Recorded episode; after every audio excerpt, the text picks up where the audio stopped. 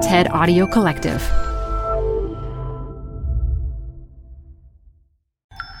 This TED Talk features neuroscientist Rachel Wurzman, recorded live at TEDx Mid Atlantic 2017.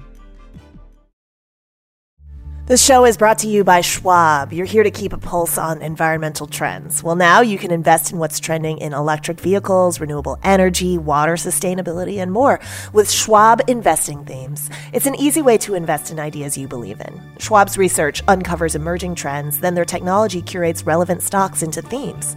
Choose from over 40 themes. Buy all the stocks in a theme as is or customized to better fit your investing goals.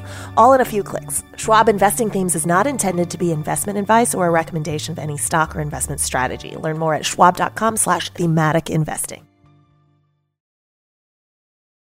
Support for TED Talks Daily comes from Global Fabric, brought to you by BT. Available in over 200 countries and direct, high bandwidth connectivity to over 700 data centers worldwide, Global Fabric provides a zero trust journey, DDoS detection, and mitigation embedded as standard so you can secure your complex multi cloud ecosystem without impacting performance. Baseline, monitor, and manage your carbon footprint across your entire ecosystem with our dedicated Carbon Network dashboard.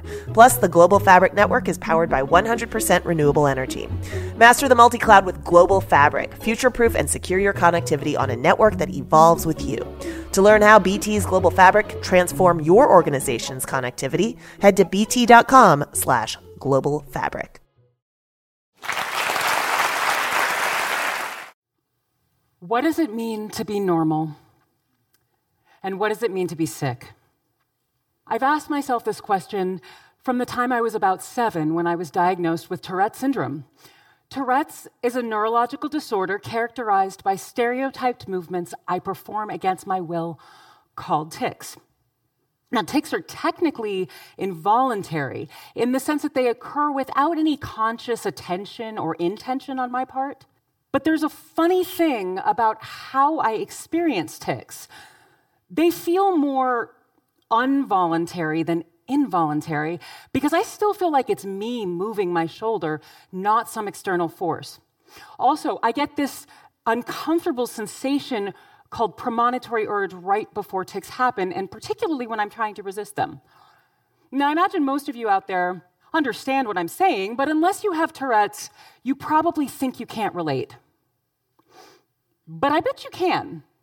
So let's try a little experiment here and see if I can give you a taste of what my experience feels like. All right, ready? Don't blink. No, really, don't blink. And besides dry eyes, what do you feel? Phantom pressure? Eyelids tingling? A need? Are you holding your breath? Uh huh.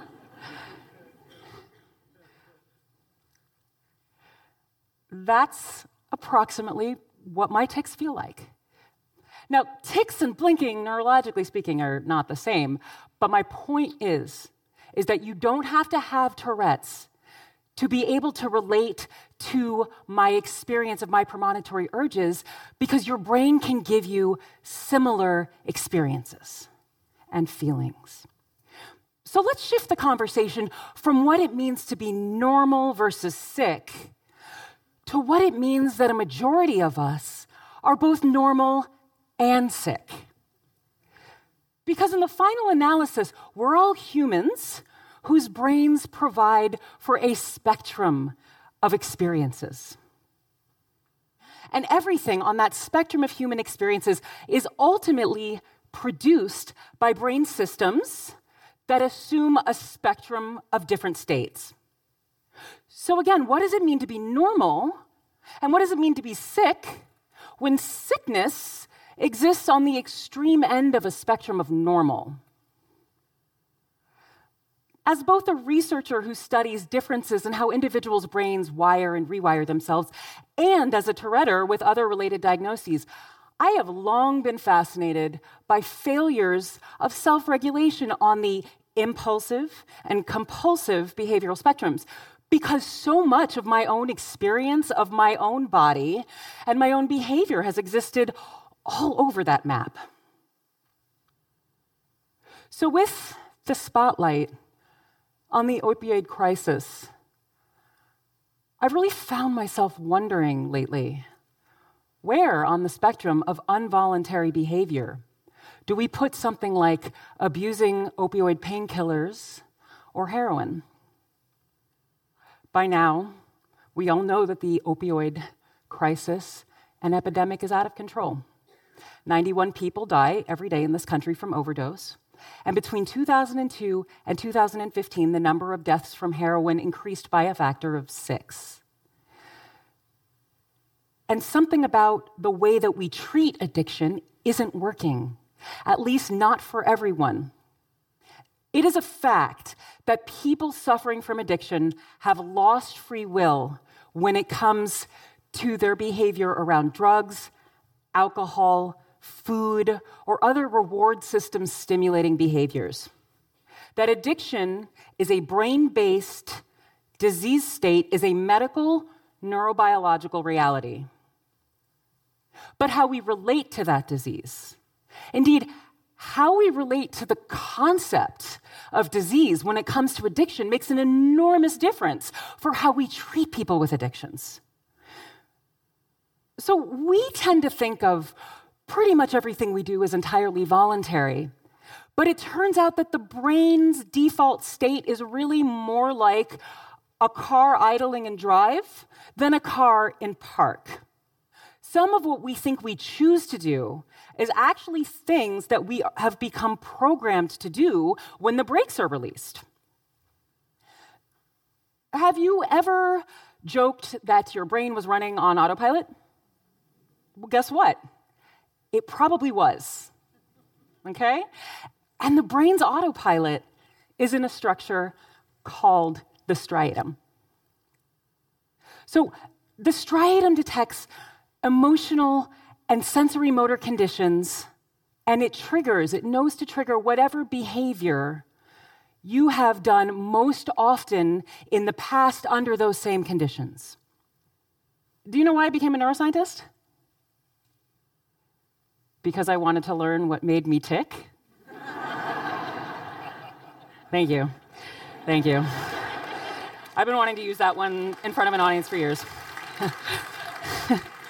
so, in graduate school, I studied genetic factors that orchestrate wiring to the striatum during development my experiments were exploring how miswiring in the striatum relates to compulsive behaviors, meaning behaviors that are coerced by uncomfortable urges you can't consciously resist. So I was really excited when my mice developed this compulsive behavior where they were rubbing their faces and they couldn't seem to stop even when they were wounding themselves. Okay, excited is the wrong wrong word. okay, I, I actually felt I felt terrible for them. I thought that they had tics, evidence of striatal miswiring. And they were compulsive. But it turned out, on further testing, that these mice showed an aversion to interacting and getting to know other unfamiliar mice, which was unusual, it was unexpected. The results implied that the striatum, which for sure is involved in compulsive spectrum disorders, is also involved in social connection and our ability to connect. So I delved deeper into a field called social neuroscience. And that is a newer interdisciplinary field, and there I found reports that linked the striatum not just to social anomalies in mice, but also in people. As it turns out, the social neurochemistry in the striatum is linked to things you've probably already heard of, like oxytocin, which is that hormone that makes cuddling feel all warm and fuzzy. But it also implicates signaling at opioid receptors. There are naturally occurring opioids in your brain that are deeply linked to social processes. Experiments with naloxone, which block opioid receptors, show us just how essential this opioid receptor signaling is to social interaction. When people are given naloxone, it's an ingredient in Narcan that reverses opioid overdoses to save lives. But when it's given to healthy people, it actually interfered with their ability to feel connected to people they already knew and cared about. Okay, so something about not having opioid receptor binding makes it difficult for us to feel the rewards of social interaction. Now, for the interest of time, I've necessarily gotten rid of some of the scientific details, but briefly, here's where we're at. The effects of social disconnection through opioid receptors, the effects of addictive drugs, and the effects of abnormal neurotransmission on involuntary movements and compulsive behaviors all converge in the striatum. And the striatum and opioid signaling in it has been deeply linked with loneliness. Okay? When we don't have enough signaling at opioid receptors, we can feel alone in a room full of people we care about and love who love us.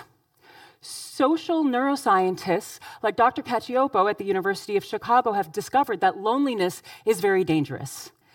And it predisposes people to entire spectrums of physical and mental illnesses. Think of it like this when you're at your hungriest, pretty much any food tastes amazing, right?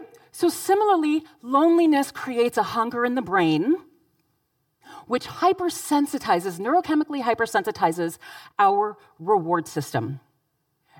And social isolation acts through receptors for these naturally occurring opioids and other social neurotransmitters to leave the striatum in a state where its response to things that signal reward and pleasure is completely, completely over the top.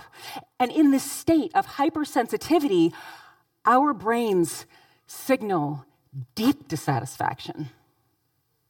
We become restless, irritable, and impulsive. And that's pretty much when I want you to keep the bowl of Halloween chocolate entirely across the room for me because I will eat it all. I will. And that brings up another thing that makes social disconnection so dangerous. If we don't have the ability to connect socially, we are so ravenous for our social neurochemistry to be rebalanced, we're likely to seek relief from anywhere. And if that anywhere is opioid painkillers or heroin, it is going to be a heat seeking missile for our social reward system. Is it any wonder people in today's world are becoming addicted so easily? Social isolation contributes to relapse. Studies have shown that people who tend to avoid relapse tend to be people who have broad, reciprocal social relationships where they can be of service to each other, where they can be helpful. Being of service lets people connect.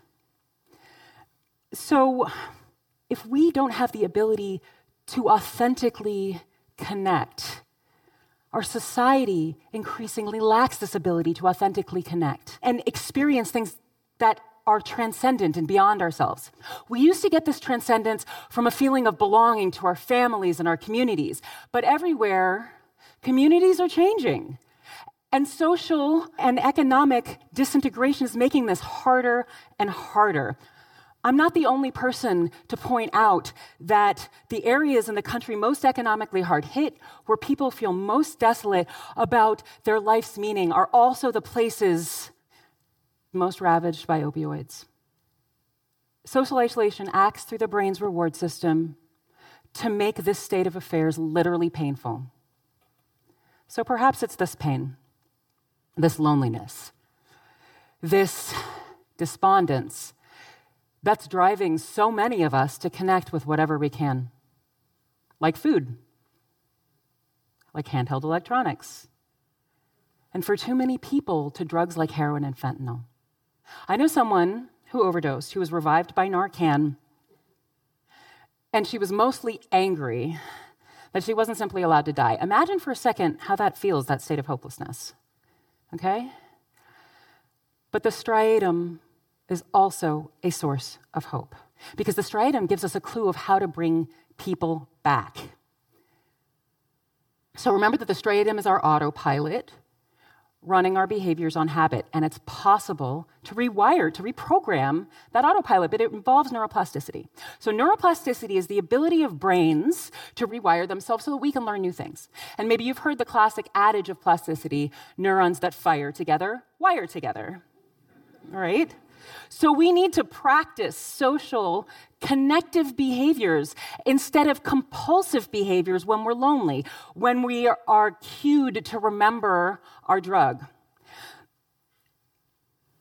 We need neuronally firing repeated experiences in order for the striatum to undergo that necessary neuroplasticity that allows it to take that go find heroin autopilot offline. And with the convergence of social neuroscience, addiction, and compulsive spectrum disorders in the striatum suggests is that it's not simply enough to teach the striatum healthier responses to compulsive urges. We need social impulses to replace drug cued compulsive behaviors because we need to rebalance neurochemically our social reward system. And unless that happens, we're going to be left in a state of craving no matter what besides our drug we repeatedly practice doing. I believe that the solution to the opioid crisis is to explore how social and psychospiritual interventions can act as neurotechnologies in circuits that process social and drug induced rewards. One possibility is to create and study scalable tools for people to connect with one another over a mutual interest in recovery through psychospiritual practices. And as such, psychospiritual practice could involve anything from people getting together as mega fans of touring jam bands or parkour jams featuring shared experiences of vulnerability and personal growth, or more conventional things like recovery yoga meetups or meetings centered around more traditional conceptions of spiritual experiences. But whatever it is, it needs to activate all of the neurotransmitter systems in the striatum that are involved in processing social connection. Social media can't go deep enough for this. Social media doesn't so much encourage us to share as it does to compare. It's the difference between having superficial small talk with someone and an authentic, deeply connected conversation with eye contact. And stigma also keeps us separate. There's a lot of evidence that it keeps us sick. And stigma often makes it safer for addicts to connect with other addicts. But recovery groups centered around reestablishing social connections could certainly be inclusive of people who are seeking recovery for a range of mental health problems. My point is, when we connect around what's broken, we connect as human beings. We heal ourselves from the compulsive self destruction that was our response to the pain of disconnection. When we think of neuropsychiatric illnesses as a spectrum of phenomenon that are part of what make us human, then we remove the otherness of people who struggle with self destruction. We remove the stigma between doctors and patients and caregivers. We put the question of what it means to be normal versus sick back on the spectrum of the human condition. And it is on that spectrum where we can all connect and seek healing together for all of our struggles with humanness. Thank you for letting me share.